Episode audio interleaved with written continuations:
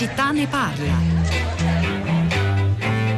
sono Iva dalla provincia da Udine. Allora, io faccio parte di quella schiera di orfani di un partito ambientalista che in Italia non c'è, perché qua eh, quando si deve andare a votare c'è sempre il problema che cavolo votiamo, perché veramente c'è una, una, serie di partiti impresentabili e comunque dell'ambiente non interessa niente a nessuno. Lei ha prima detto che siamo noi che non siamo sensibili, guardi che sensibili in Italia di cittadini e sull'ambiente ce ne tantissimi. Siete voi giornalisti che siete abbastanza indietro su questo argomento e prova ne dà che continuate a parlare di politica come prima sempre un discorso sulle, sulle, testate giornalistiche e l'ambiente rimane sempre dietro solo quando succede qualche cosa.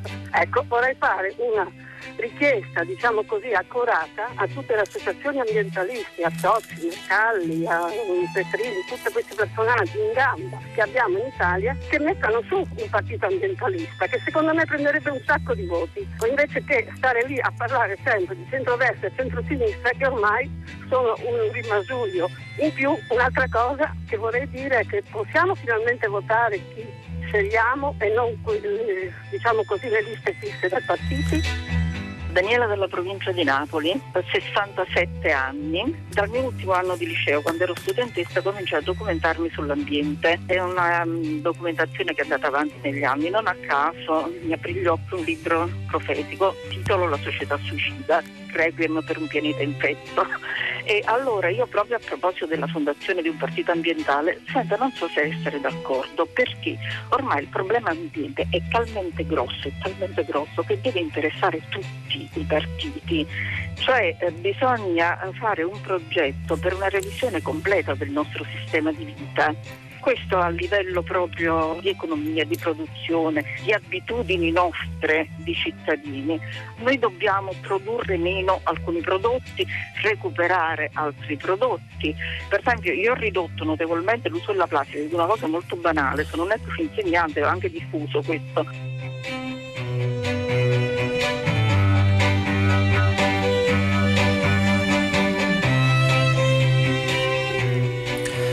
Eccoci, sono le 10, 4 minuti e 20 secondi. Una buona giornata da Pietro del Soldà. Benvenuti a tutta la città ne parla che ha fatto ritorno da Trento. Abbiamo seguito nello scorso fine settimana con 5 puntate speciali in diretta la sedicesima edizione del Festival dell'Economia, Il ritorno dello Stato. Questo è il titolo dell'edizione. Potete ritrovarle, rivederle queste nostre dirette in cui abbiamo ospitato, intrecciato e confrontato le voci molto interessanti di alcuni tra i protagonisti.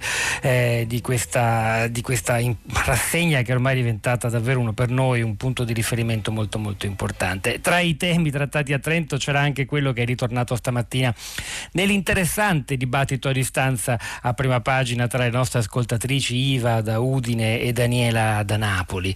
E quella dell'ambiente, della, riuscire a fronteggiare il riscaldamento globale è un'emergenza e ci si chiede, Iva dà una risposta, Daniela come avete sentito ne dà un'altra di segno opposto, se lo strumento migliore sia un partito politico che sappia catalizzare su di sé eh, gli interessi ecologisti e come partito verde più o meno trasversale imporsi sulla scena politica, arrivare al governo, orientare eh, le scelte.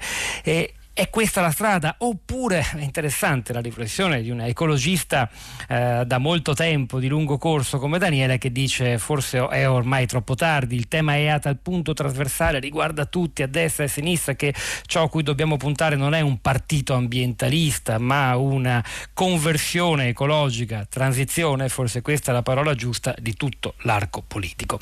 La domanda è aperta, ci interessano le vostre risposte. 335 56 34 2 396, scriveteci sms, whatsapp e whatsapp audio.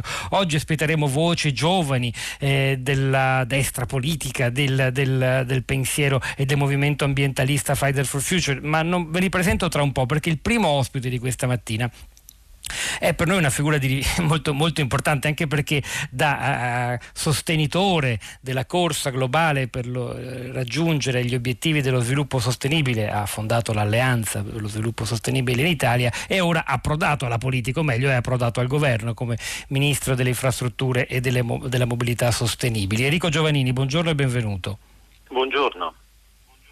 Senta, che risposta darebbe lei, soprattutto ora che sta, come si dice, nelle stanze dei bottoni, al fatto che mh, molti ecologisti italiani lamentano un partito che li rappresenti davvero? Sono tanti eh, gli ambientalisti in Italia, leggo solo due cifre di un articolo del manifesto di qualche settimana fa che metteva insieme le 76 associazioni di protezione ambientale riconosciute dal Ministero della Transizione Ecologica. Soltanto queste hanno un milione e mezzo di iscritti, che è molto più del totale dei tesserati ai partiti politici. Se poi aggiungiamo tutte le altre associazioni non riconosciute per la tutela dell'acqua, contro gli scempi ambientali, contro gli inceneritori e chi più ne ha più ne metta, si arriva a un numero ancora superiore. Persone che eh, sembrerebbero non avere una rappresentanza politica. Ne hanno bisogno? Manca un partito ambientalista, secondo lei, Giovannini?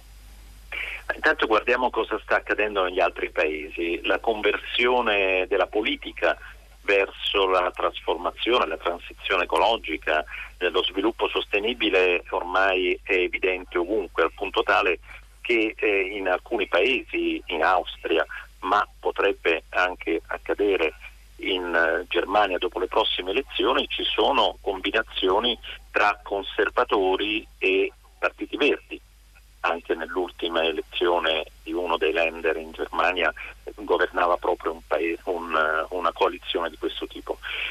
Ma eh, è evidente anche in Francia che i partiti verdi hanno avuto un sviluppo molto importante. Sono i verdi del passato? No, sono verdi che si pongono il tema dello sviluppo appunto sostenibile, cioè il tema delle compatibilità perché eh, in modo secondo me anche abbastanza così eh, quasi eh, irridente il mondo ambientalista è stato spesso uh, accomunato con un mondo per la decrescita felice e questo è un errore grave perché oggi eh, la conversione ecologica è un'opportunità anche per creare occupazione, per creare sviluppo e per non scappare dalla sua domanda. Io credo che in Italia ormai questa coscienza verso la transizione ecologica stia crescendo molto, ma vedo anche che diverse forze politiche stanno cercando di eh, andare in questa direzione, con una differenza tra destra e sinistra, che è un po' centrale, e cioè per, eh, come disse eh, un famoso economista Nicola Stern anni fa, la crisi climatica è il più grande fallimento del mercato nella storia dell'umanità. Allora per chi crede profondamente nel mercato è difficile accettare un'affermazione del genere. Per chi eh, la sinistra invece crede nel mercato molto di meno è più facile. Questo non vuol dire che poi è più facile fare le politiche. Eh? Però voglio dire che la, anche... la, la, sfiducia, mi perdoni se la interrompo, la sfiducia nel libero mercato è ora anche largamente diffusa e, e nella destra politica, per esempio la destra sovranista, decisamente antiglobalista, protezionista, e, no? quindi e, è, è, tutto più complicato. E questa è esattamente la complicazione del momento, ma il punto cruciale è poi cosa si fa in pratica ed è su questo che giustamente i cittadini sì. valutano i governi, compreso quello di cui faccio parte.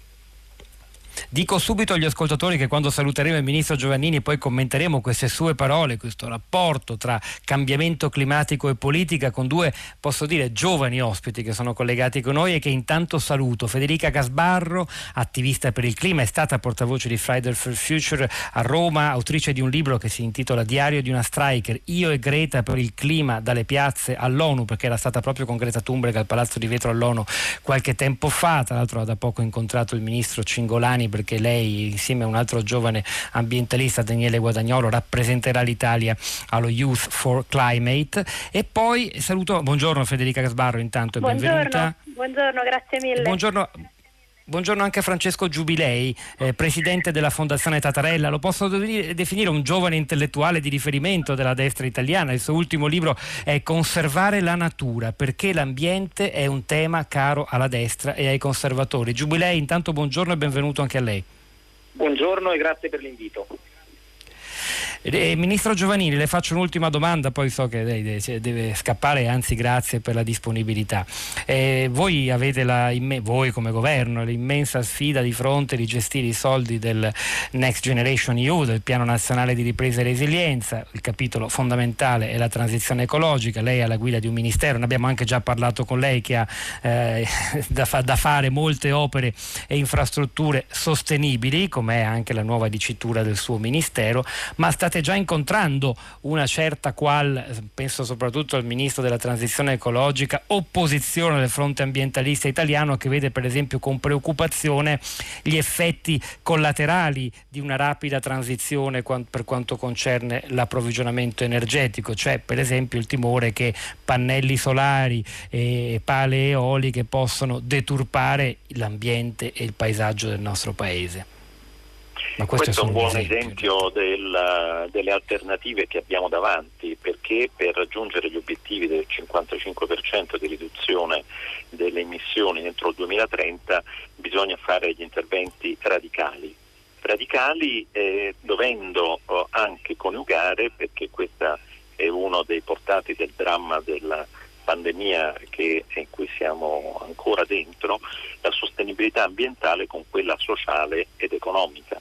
Le faccio due esempi proprio riferiti al eh, dicastero eh, che, che, guido. Eh, metteremo dei fondi senza precedenti, 8,4 miliardi per la riconversione dei mezzi del trasporto pubblico locale, le, ferro, le eh, metropolitane e così via. In Italia eh, non abbiamo una filiera molto forte di produzione di questi, per esempio, autobus eh, più ecologici e quindi la spinta di domanda rischia di far aumentare solo le importazioni e, non, e di non favorire la ripresa economica. Ecco, qual è dunque il momento giusto per fare questa spinta? Rallentare in attesa che nasca un'impresa nazionale o una filiera nazionale oppure comunque accelerare il cambiamento. Secondo esempio che le faccio, l'alta velocità nel sud. È chiaro che è un investimento senza precedenti. Noi mettiamo 25 miliardi sulle ferrovie, non solo appunto l'alta velocità, ma il rinnovo delle ferrovie locali, eh, regionali, elettrifichiamo uh, delle linee che oggi eh, sono obbligate a usare dei locomotori diesel, sperimenteremo dei treni all'idrogeno e così via. Certo, questo avrà un, anche un impatto ambientale, ma la, dobbiamo uh, riuscire a fare la trasformazione dei nostri trasporti sul ferro, riducendo anche le disuguaglianze sociali perché non si vede perché il mezzogiorno debba essere escluso dai benefici e dal cambiamento che l'alta velocità, anche in senso ecologico, ha determinato nel centro e nel nord Italia. Ecco, questi sono due esempi di complessità sulle quali stiamo ragionando, ma che, e questa è la buona notizia, complessivamente per i 62 miliardi che gestiremo come Ministero direttamente o indirettamente produrrà una riduzione fortissima delle tonnellate di CO2 emesse. Ministro Enrico Giovannini, grazie per essere intervenuto Tutta la città ne parla, le sue parole ci danno molti spunti di, di riflessione ora li affrontiamo con Federica Gasbarro e Francesco Giubilei che ho già presentato e dico anche che è con noi pure Elena Grandi, buongiorno e benvenuta. Buongiorno e grazie, buongiorno a tutte e a tutti. Co- co-portavoce con Matteo Badiali della Federazione dei Verdi, perché poi non è che un partito ecologista in Italia non ci sia, c'è, si chiama per l'appunto Federazione dei Verdi, eh, stando agli ultimi sondaggi sta poco sopra il 2%, quindi un problema e anche una grande differenza rispetto ad altri paesi come la Germania, che poi racconteremo nell'ultima parte della trasmissione più tardi, eh, è enorme, ma insomma eh, l'argomento è interessante. Io però vorrei subito partire da Federica Gasbarro, eh, a cui do il ruolo così di rappresentanza non no, non formale, ufficiale, ma insomma proprio perché ne ha fatto parte di Fridays for Future, ricordo ha, ha, ha viaggiato insieme a Greta Thunberg a Palazzo di Vetro dell'ONU, è, è ancora dentro il movimento, rappresenterà i, quattro, l'Italia a questo summit di 400 giovani da tutto il mondo, Youth for Climate, e per questa ragione ha incontrato qualche giorno fa il ministro della transizione ecologica eh, Roberto Cingolani. Poi ha scritto anche un libro, no? Diario di una strike, Io e Greta per il clima, dalle piazze all'ONU. Voi, mm, mi perdoni se le do del voi, o comunque facciamo così, lei è, è, ha, ha, ha, voglia, ha bisogno, sente la mancanza di un partito politico che la rappresenti. Sa perché glielo chiedo? Perché leggendo un'intervista a un altro suo collega, diciamo, un giovane esponente dell'ambientalismo italiano, Giorgio Brizio, Ah, lui dice, noi siamo, eh, quindi parla anche di lei, la prima generazione a subire in prima persona gli effetti dell'emergenza climatica e l'ultima generazione che può fare qualcosa per contrastarli, ma non abbiamo tempo di aspettare che tra 10-15 anni alcuni membri di Fridays for Future entrino in politica. Abbiamo bisogno di risposte immediate che devono arrivare dalla politica di adesso, per questo noi ci rivolgiamo a loro. Ma quando dice questo Brizio, non so se lei sia d'accordo, pensate a un partito specifico che vi deve rappresentare o all'intero arco destra e sinistra incluse? Beh, eh, l'ambiente è un problema di tutti e quindi presumibilmente dovrebbe essere l'intero arco politico a sostenere la scienza, quindi non tanto un idealismo eh, astratto quanto più dati scientifici, cioè il mondo è tanto della destra quanto della sinistra, quindi sono due le cose, o eh, nasce un partito che è in grado di rappresentare, un po' come ha fatto anche Fridays for Future, senza colori e senza bandiere il concetto, il problema e quindi andare dritto all'obiettivo o altrimenti bisogna realmente trovare un accordo concreto e vincolante che non sia lo zuccherino dato tanto per dire che io sto facendo qualcosa di verde, che in quel caso è più greenwashing che altro, no?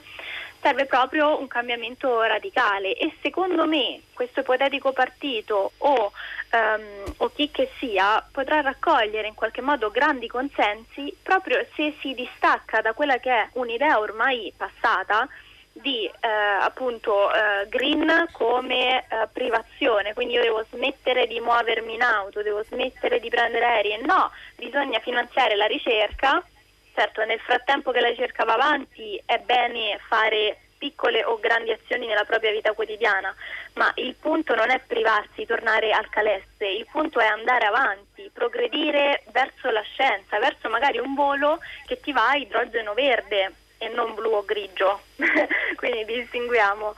E quindi secondo me la soluzione è questa, il consenso eh, potrà raggiungerlo solamente se si distacca da, da, colori, da bandiere e quant'altro. Cioè deve essere l'ambiente, il partito dell'ambiente e per l'ambiente. Rosanna da Napoli commenta ottimi diretti i due primi interventi delle ascoltatrici a prima pagina Ida e Daniela, anche se però dicevano due cose opposte, una che lo vuole il partito ambientalista e l'altra no. Hanno detto tutto in verità, ora attacca la politica, agire concretamente e seriamente, basta, milioni di cittadini sono di gran lunga più avanti. Elena Grandi è, è così e dunque voi rappresentate che tipo di risposta politica alla, a questi cittadini che sono molto più avanti, come scrive Rosanna nel suo messaggio? Voi state da una parte, non siete un partito trasversale. Eh, lei ritiene che le vostre istanze, le istanze di, dei ragazzi che manifestano, ma non, non, limitiamo a loro però l'afflato ecologista che c'è in tutta la società, eh, siano come dire, appalto della sinistra? Ma guardi, innanzitutto diciamo che eh, il, la Federazione dei Verdi, Verdi, Europa Verde, che comunque stanno andando verso un importante processo costituente di questo soggetto che sì. appunto si rivolge a questa nuova sensibilità che è nuova in Italia, dobbiamo dirlo. I Verdi hanno avuto una storia gloriosa e anche importante, ma mai come in questo momento dopo la pandemia le persone si sono accorte che la tragedia della crisi climatica e ambientale deve essere affrontata.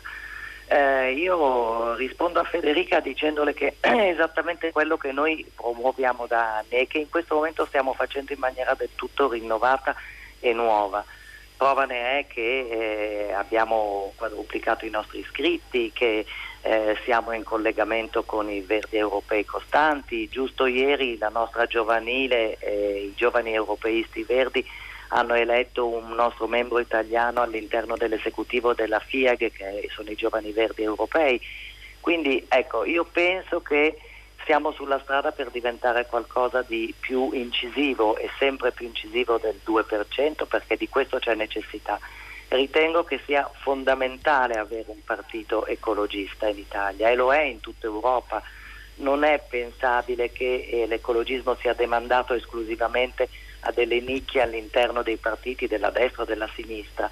È vero che noi ci rivolgiamo a tutti, ma è anche vero che abbiamo assolutamente bisogno di eh, essere eh, ambientalisti e ecologisti sul serio e quindi anche di essere duri a volte e non il partito del no, il partito delle proposte, sapendo che nella transizione ecologica vera, ma deve essere vera e purtroppo c'è qualcosa che non sta andando proprio in quella direzione nel nostro PNRR, nonostante Giovannini abbia ben illustrato alcuni interventi importantissimi e questo è dimostrato anche da una posizione severa del Partito Verde Europeo rispetto al nostro PNRR e quindi c'è assolutamente bisogno di questo. Noi vogliamo farci portavoce di questo perché il greenwashing non è più consentito in quest'epoca. Eh, noi abbiamo sempre interpretato, coniugato i, le istanze di Fridays for Future, ma anche guardando più indietro nel tempo alle proposte dei, del Verdi, del Partito dei Verdi che c'è in Italia, che oggi si chiama Federazione dei Verdi, come proposte che vanno insieme a, a una visione del mondo eh, diciamo così, di apertura e non di chiusura, quindi di accoglienza e integrazione, di lotta profonda contro le disuguaglianze sociali.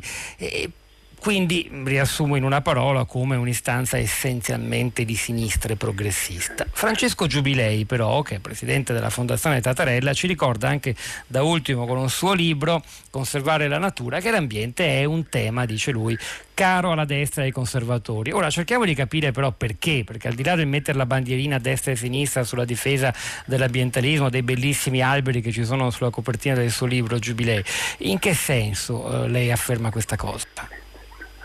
Ma intanto io sono d'accordo con quanto detto fino ad ora, nel senso che il tema dell'ambiente, della tutela della natura, della conservazione della natura è un tema trasversale che così come la cultura dovrebbe stare a cuore a tutti i cittadini, a prescindere che essi siano di destra, di sinistra, a prescindere per il partito politico per cui decidono di votare. Quello che però è accaduto negli ultimi anni è che talvolta vi è stata una ideologizzazione della tematica ambientale, vi è stata una ideologizzazione della tematica ambientale da parte di una precisa area politica che potremmo definire di sinistra. Questo è avvenuto in parte anche, se vogliamo, per delle mancanze del mondo politico di centrodestra, nel senso che è indubbio che negli ultimi 20 o 30 anni non c'è stata da parte del mondo politico di centrodestra la necessaria attenzione a una tematica fondamentale per il futuro come quella dell'ambiente. Credo però che negli ultimi mesi, negli ultimi anni stia cambiando qualcosa e anche il mondo politico del centrodestra si stia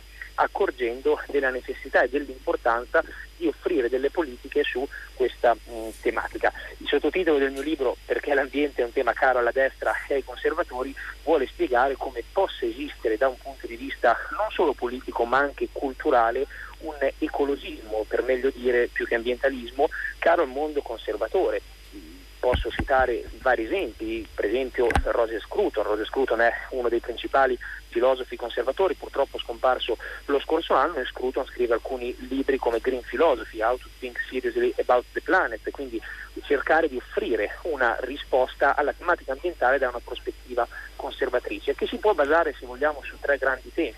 Anzitutto, come spiega Edmund Burke, che è uno dei padri del conservatorismo, la necessità di un collegamento tra quello che è il mondo presente, quindi tra i vivi, tra il mondo futuro, quindi chi dov- dovrà nascere e chi ci ha preceduto, quindi ricordare quella che è la nostra tradizione, la nostra identità. D'altro canto nel mondo cristiano, nel mondo eh, romano antico si parla molto spesso della tematica della natura. Il secondo punto è la necessità di coniugare quella che è la tematica ambientale con le esigenze dell'economia. Noi non possiamo non tenere in considerazione anche quelle che sono le esigenze, soprattutto in un momento di difficoltà come quello attuale a causa del Covid, quelle che sono le esigenze delle imprese, dei piccoli e medi imprenditori in particolare. E poi c'è un terzo punto che credo dovrebbe unire tutti quanti e che è l'esigenza di andare incontro anche a quelle che sono le necessità dei ceti più deboli. Noi non possiamo dimenticare i ceti più deboli, faccio un esempio su tutti, noi non possiamo chiedere a una persona che per esempio ha un'automobile di 20 o 30 anni fa di cambiarla dalla mattina alla sera prendendo l'auto elettrica ultimo modello che magari ha un costo di 50-60 mila euro che non tutti possono permettersi. È necessario quindi cercare un approccio che a mio giudizio dovrebbe andare non nella direzione di nuove tasse, quindi non nella direzione delle cosiddette tasse etiche, ma al contrario dovrebbe incentivare quei comportamenti virtuosi, quindi dovrebbe incentivare l'impresa, l'imprenditore che decide di riconvertire la propria produzione, dovrebbe incentivare il cittadino che decide spontaneamente, automaticamente di, di, portare avanti delle istanze a favore dell'ambiente. Quindi io credo che possa esistere una visione talvolta differente da quella che, che, che ultimamente viene eh, propagandata sulla tematica dell'ambiente, che è legata a una prospettiva di carattere conservatore. Però concludo dicendo che, come ho detto all'inizio del mio intervento, l'ambiente può davvero rappresentare, mi rivolgo a Federica, mi rivolgo ai tanti giovani miei coetanei o anche più giovani di me, può davvero rappresentare una tematica post-ideologica per andare oltre quelle divisioni che caratterizzano molto spesso il mondo politico o anche culturale tra destra e sinistra, può essere una tematica che può unire tutti gli italiani, tutti gli europei per cercare una soluzione per il nostro futuro. In effetti, Francesco Giubilei, i tre principi fondamentali di questo ambientalismo di destra che lei ci ha riassunto non sembrano neppure tanto di destra, o comunque aver poco legame, per esempio, con sovranismo, identitarismo, che sono un po' le parole chiave, no? chiusura nei confronti degli immigrati. Sono poi queste in realtà le, le, dire, le, le chiavi di volta del successo dei partiti della destra in Europa in questo momento. Una battuta su questo. Ma io credo che mh, quando parliamo di eh, ecologismo di stampo conservatore dobbiamo tenere in considerazione le esigenze, il, tema della comunità partendo dal, dalle, piccole, mh, dalle, piccole, comunità, partendo ancora prima che da dei ragionamenti di carattere globale, se vogliamo, da, da, da quella che è la nostra vita quotidiana. Cioè, noi è inutile che, faccio un esempio concreto, è inutile che i nostri studenti a scuola gli facciamo studiare le formule del cambiamento climatico oppure eh, a volte delle tematiche anche complicate che, che non comprendono e poi mandiamo gran parte dei nostri studenti italiani a studiare in delle scuole che sono costruite 50-70 anni fa con una dispersione energetica altissima, sono costretti molto spesso a recarsi a scuola tutti con le macchine dei genitori perché non ci sono i mezzi pubblici che funzionano in gran parte delle, delle nostre città, a ricreazione vanno nel parco sotto la scuola e c'è l'erba alta e non possono nemmeno stare nel parco. Secondo me serve un approccio che sia concreto alla tematica ambientale. Chiar- chiarissimo, guardi, la, la, la, interrompo solo perché devo dire la verità, no, non credo che Federica Gasbarro possa essere in particolare disaccordo con le cose che abbiamo appena sentito. Eh, Gasbarro, c'è qualcosa che in realtà invece marca la differenza tra le vostre idee e quelle di un ambientalismo più, più conservatore che pone comunque, ha detto Giubilei, l'accento per esempio sul perpetuare la tradizione nel rapporto con la natura. Ma il punto, il punto fondamentale è che uh, il nostro pianeta è un malato terminale, ok? Quindi non possiamo stare lì a dire è una cosa conservatrice, non è conservatrice, di destra e di sinistra, è un problema ideologico o non lo è cioè è un malato terminale, non possiamo curarlo con un'aspirina, necessita di un intervento chirurgico ed è così che dobbiamo agire. Quindi mh, mm, di base eh, che, sia, che, ci sia una parte di popolazione più conservatrice, che ci sia una parte più orientata sul futuro, non importa, dobbiamo partire da qualsiasi ambito, quindi non, senza starsi a fare anche la, la, la guerra, no? No, sono più importanti le piccole azioni, no, dobbiamo fare pressione sui grandi della terra. Dobbiamo fare tutto, tutto contemporaneamente ed ora. E quanto alla, al punto sull'ideologia o la scienza, um, non è che non è anche un problema ideologico, non può essere portato avanti come ideologia assolutamente.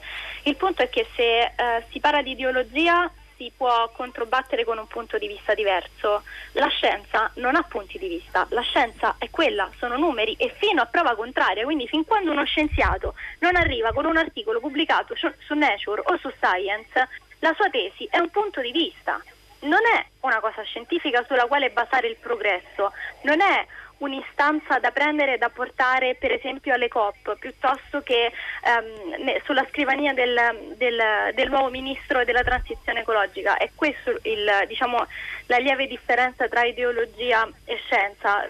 Contro l'ideologia si può controbattere, contro la scienza inizia a portare avanti un progetto in un laboratorio e fatelo pubblicare, poi ne riparliamo.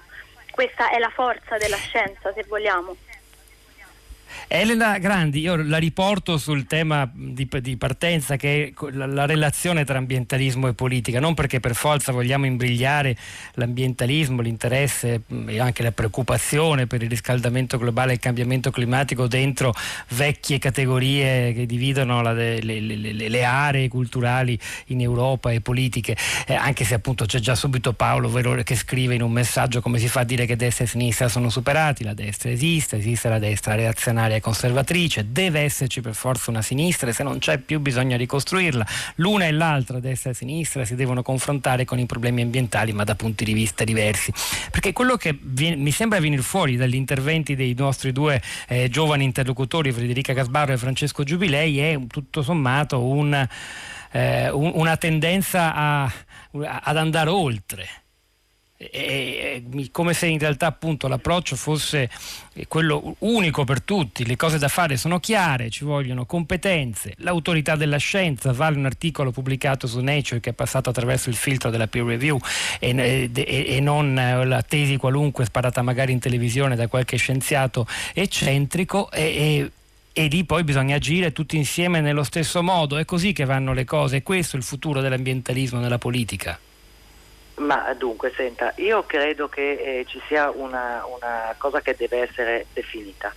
Allora, è vero che eh, l'ambientalismo, anzi l'ecologia, dovrebbe essere appannaggio di tutti noi e dovrà esserlo sempre di più. Altrettanto è vero che la scienza oramai ha ampiamente dimostrato che eh, ci sono delle azioni da fare e si sa perfettamente quali sono le azioni da fare. Altra cosa ancora è il fatto che eh, non può esistere eh, giustizia climatica senza giustizia sociale. E qui sta il nodo, qui sta il nodo, nel senso che tutti i partiti ecologisti e tutti i movimenti ecologisti sentono perfettamente la realtà di una crisi climatica che è una crisi sociale che è stata provocata da sistemi, modelli di sfruttamento del pianeta, delle risorse, eh, delle popolazioni più deboli, dei, ulti, quelli che si chiamano gli ultimi, cioè i paesi che sono stati sfruttati e dove la crisi climatica si fa sentire ancora più forte. Allora, la mia domanda è questa.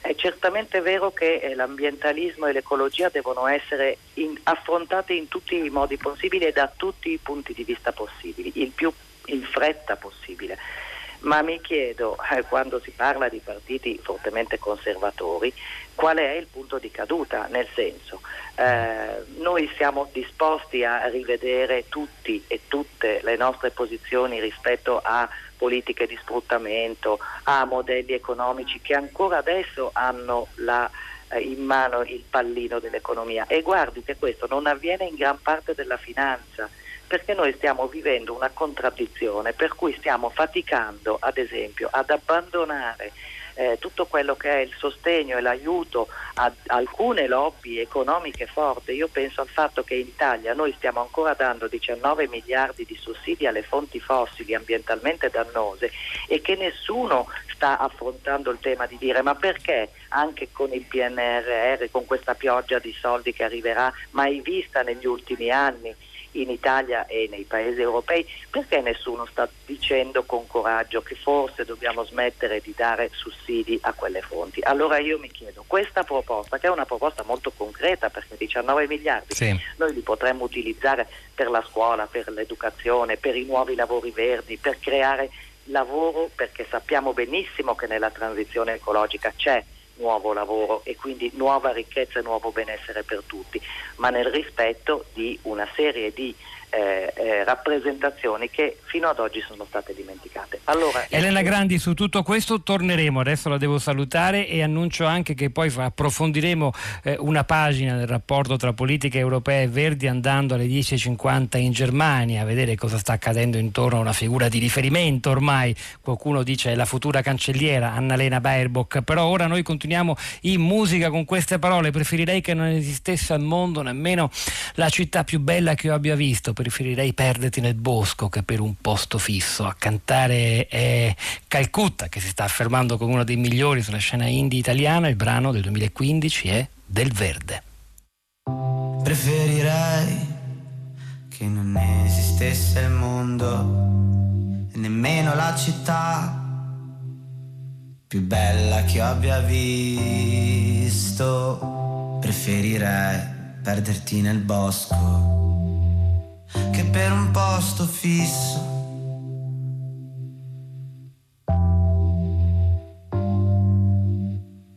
Preferirei una spiaggia di Sardegna. Preferirei scaldarmi con la legna. Ti presterò i miei soldi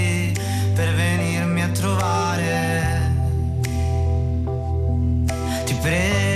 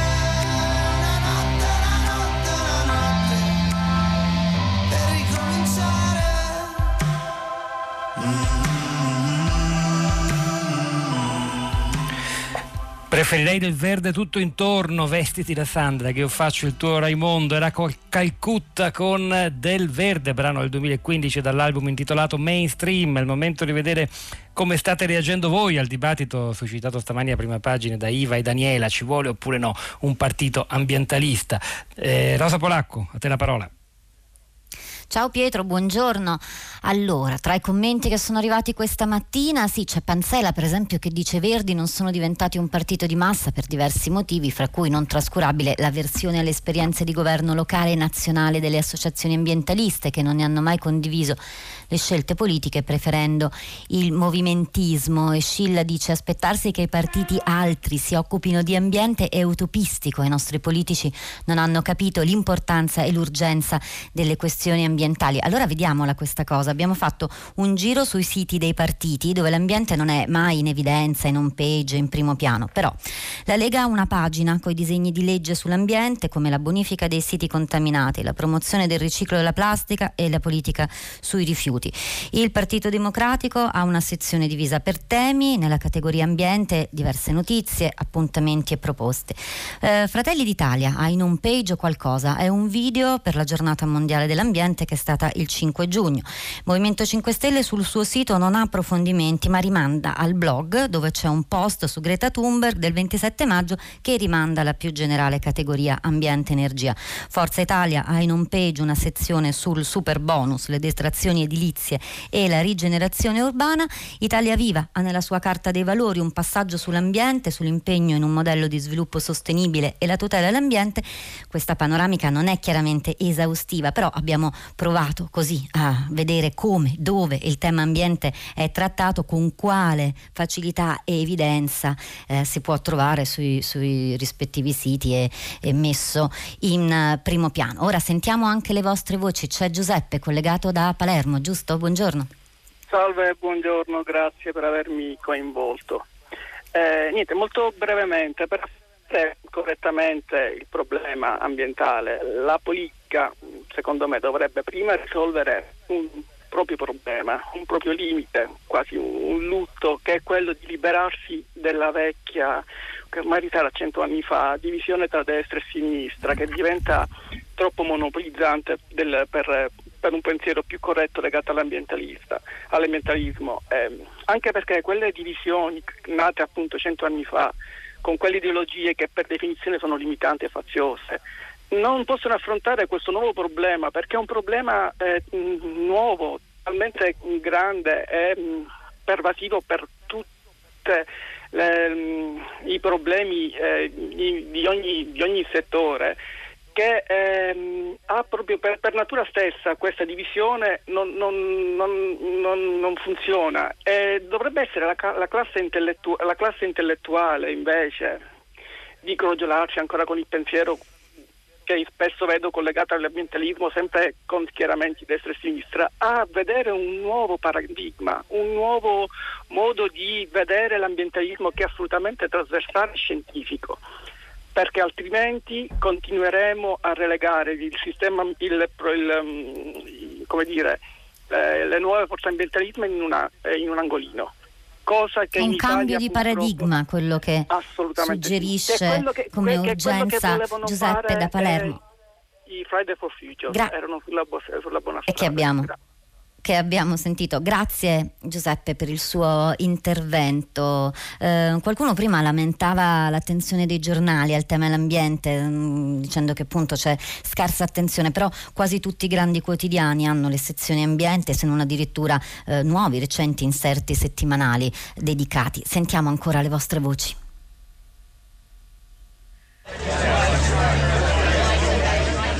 Penso sia giusto che di ambiente si occupino tutti i partiti, ma credo anche che si dovrebbe vedere una bella differenza fra chi se ne occupa in maniera indipendente dai profitti e dagli interessi delle finanziarie e chi invece se ne interessa dal lato dei deboli. Credo che quindi un partito verde serva comunque di stimolo perché appunto non ci sia il greenwashing ma che ci sia davvero del verde nuovo. Pier di Villa Grazie a Pier per il suo messaggio, ricordo potete riascoltarli tutti sul nostro sito e c'è anche Elena collegata in diretta da Udine. Buongiorno, benvenuta. Buongiorno, sì, io grazie per avermi chiamato, ehm, ho sintetizzato il mio pensiero in, in questo. Eh, è importante a questo punto, visto che siamo al lumicino con i problemi ambientali, che tutti noi ci diamo da fare personalmente, però è anche fondamentale che ci sia una sensibilità a livello politico perché poi le decisioni vengono prese eh, a livello politico e quindi è importante che, che, che i politici si rendano conto che le scelte ambientali sono anche scelte economiche perché poi se non, eh, se non rispettiamo l'ambiente questo si, si, ritorce contro di noi e abbiamo visto, eh, abbiamo visto tutti eh, quello che sta succedendo. Quindi io sono stata un po' scioccata dal fatto che eh, mi sono resa conto come le amministrazioni comunali non si rendano conto che togliendo piante secolari portiamo via ossigeno al, eh, alla città e, facendo delle scelte appunto politiche ci, eh, ci troviamo poi a combattere contro degli altri problemi. E questo è qualcosa, Elena, che notiamo, è un'attenzione che i cittadini hanno senz'altro molto forte. Grazie per eh, il suo intervento. Noi ora ci lasciamo per qualche minuto, ascoltiamo giornale radio e Onda Verde e poi torniamo tra poco in diretta. Tutta la città ne parla. Tutta la città ne parla. Esiste un capitalismo verde o stiamo parlando di una transizione ecologica che potrebbe lasciare indietro qualcuno? La risposta è a molti livelli. A livello mondiale c'è una finanza verde che stimola le grandi aziende eh, comunque a investire in sostenibilità per avere una produzione più sostenibile. Eh, attenzione che questa non diciamo, degeneri in una finanza un po' d'assalto eh, sul verde, quindi anche lì da trovare il giusto compromesso fra investimento ed etica. A livello di nazioni, per esempio, impegnate nella COP26, nelle grandi organizzazioni internazionali, eh, ci sono paesi più avanti come il nostro, come l'Europa, ci sono paesi eh, che sono in via di sviluppo che per certi versi reclamano il loro diritto di continuare a svilupparsi. Eh, solo che per farlo inquinano di più di quanto non facciamo noi. Noi però abbiamo avuto la nostra opportunità come, come paesi ricchi, diciamo anche la verità, per molti decenni abbiamo sviluppato un modello che un po' a spese del pianeta, a spese dell'ambiente ci ha fatto crescere. Adesso è un po' dura dire ai paesi emergenti no, voi fermi perché abbiamo inquinato noi tutto l'inquinabile, ora voi non potete più. Qui la finanza è importante che aiuti i paesi più deboli ehm, a compensare lo sforzo che devono fare per inquinare di meno, aiutandole con un modello di sviluppo più sostenibile. E infine a livello locale, a livello nazionale, eh, ricordiamoci che questa transizione che è indispensabile su, sui parametri che dobbiamo raggiungere, siamo tutti d'accordo, è una transizione che però richiederà molti sacrifici.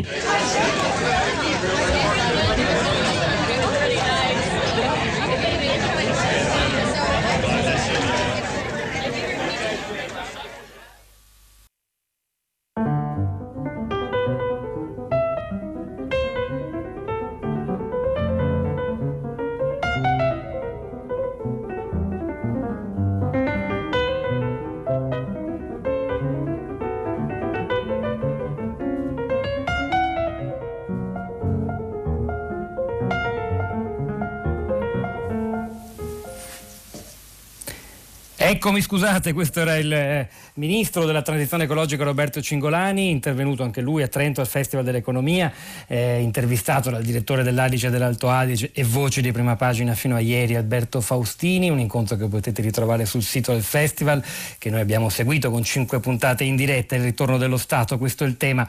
Per affrontare queste sfide ci domandiamo, eh, abbiamo, questo è il tema di oggi, a tutta la città ne parla, ci vuole un partito ambientalista e se c'è questo partito deve essere di destra o di sinistra? Queste le domande che abbiamo rivolto ai nostri ospiti, anche alla co-portavoce dei Verdi Italiani Elena Grandi, che però rappresenta un partito che insomma va intorno al 2%. Tutt'altro discorso bisogna fare per i Verdi in Germania.